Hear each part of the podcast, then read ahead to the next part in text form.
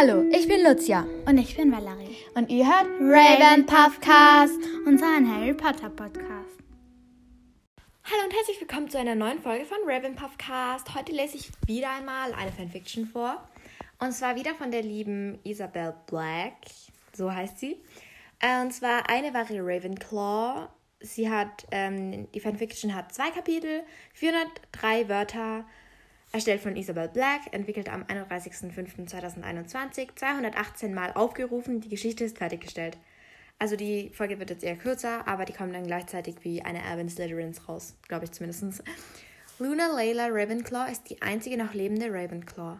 Ihre Geschichte wurde von Phoenix Feder inspiriert und da das ihr Steckbrief und da das ihr Steckbrief ist, geht mein Dank an dich, Phoenix Feder. Ohne dich wäre ich nicht auf diese Fanfiction gekommen. Äh, Kapitel 1, das ist immer der Steckbrief, ja. Name Luna Layla Ravenclaw, Tarnname Trin. Haus Ravenclaw, Blutstatus Halbblut, besondere Fähigkeiten, sie ist ein Werwolf und hat dadurch, dass sie die Erbin von Ra Rowena Ravenclaw ist, manchmal Visionen und beherrscht fast jeden Zauber mit Leichtigkeit. Jahrgang, in dem der Rumtreiber. Freunde Lily Evans und Remus Lupin, später auch Sirius und James. Charakter mutig, schlau, neugierig. Aussehen blonde Haare und grau-lila Augen. Lover Sirius Black. Kapitel 2 Die Vision. Es gibt. Oh, es gibt sogar drei Kapitel. Okay, es gibt doch drei Kapitel. Ups. Äh, Kapitel 2 Die Vision. Ich lebe schon seit acht Jahren bei der Familie Treen. In Wirklichkeit bin ich aber keine Treen, sondern eine Ravenclaw. Woher ich das weiß? Ich habe ein sehr gutes Gedächtnis. Ich kann mich an alles ab meinem zweiten Lebensjahr erinnern.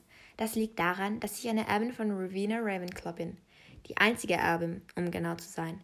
Ich hatte schon öfters Visionen, aber diese ist besonders grässlich. Ich sehe, ich sehe mich, ich sitze auf dem Bürgersteig vor meinem Haus und starre ins Nichts. Es ist kurz vor Sonnenaufgang. Hinter mir ist etwas. Es, ich kann es nicht richtig erkennen. Es greift mich an und verschwindet.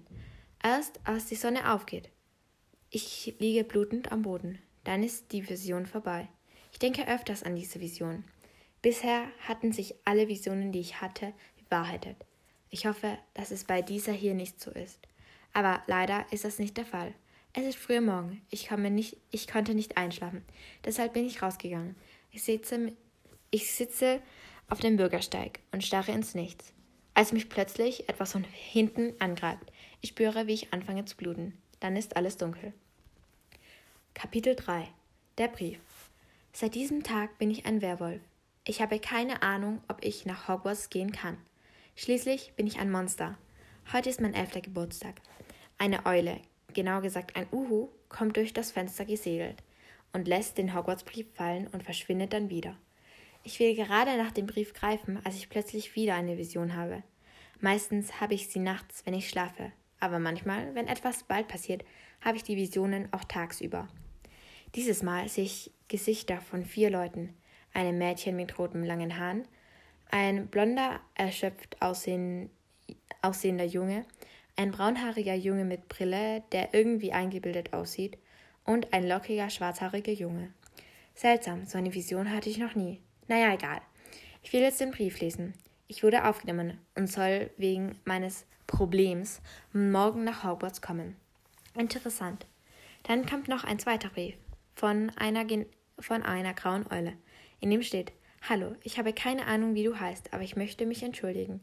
Ich bin ein Werwolf und ich bin vor einem Jahr aus dem Geräteschuppen, wo ich jeden Vollmond eingesperrt bin, ausgebrochen. Zumindest vermute ich das. Am nächsten Morgen, als ich mich zurückverwandelt habe, war mein Mund Blut verschmiert. Es hat wie du merkst, ein ganzes Jahr gedauert, bis ich herausgefunden habe, wo ich an dem Tag war. Es tut mir furchtbar leid, dass ich dich gebissen habe. Mit freundlichen Grüßen, Remus Lupin. Also das war diese Fanfiction. Ich finde die auch richtig cool. Mich würde es bei jeder freuen, wenn du weiterschreiben könntest, aber ich weiß, es geht nicht. Man hat einfach nicht die Zeit, dass man den ganzen Tag schreibt.